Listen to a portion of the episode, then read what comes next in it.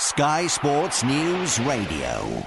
Lewis Hamilton has drifted out to 8 to 1 to win the German Grand Prix, but he remains the second favourite for the race.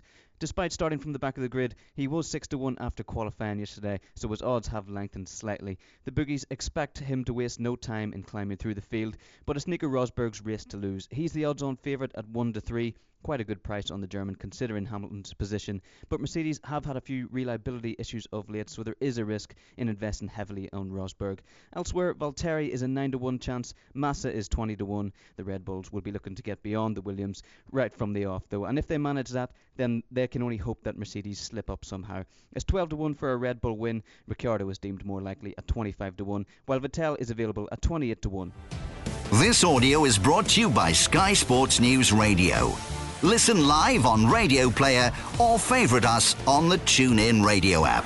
Give us 15 minutes and we'll give you the day's sports news.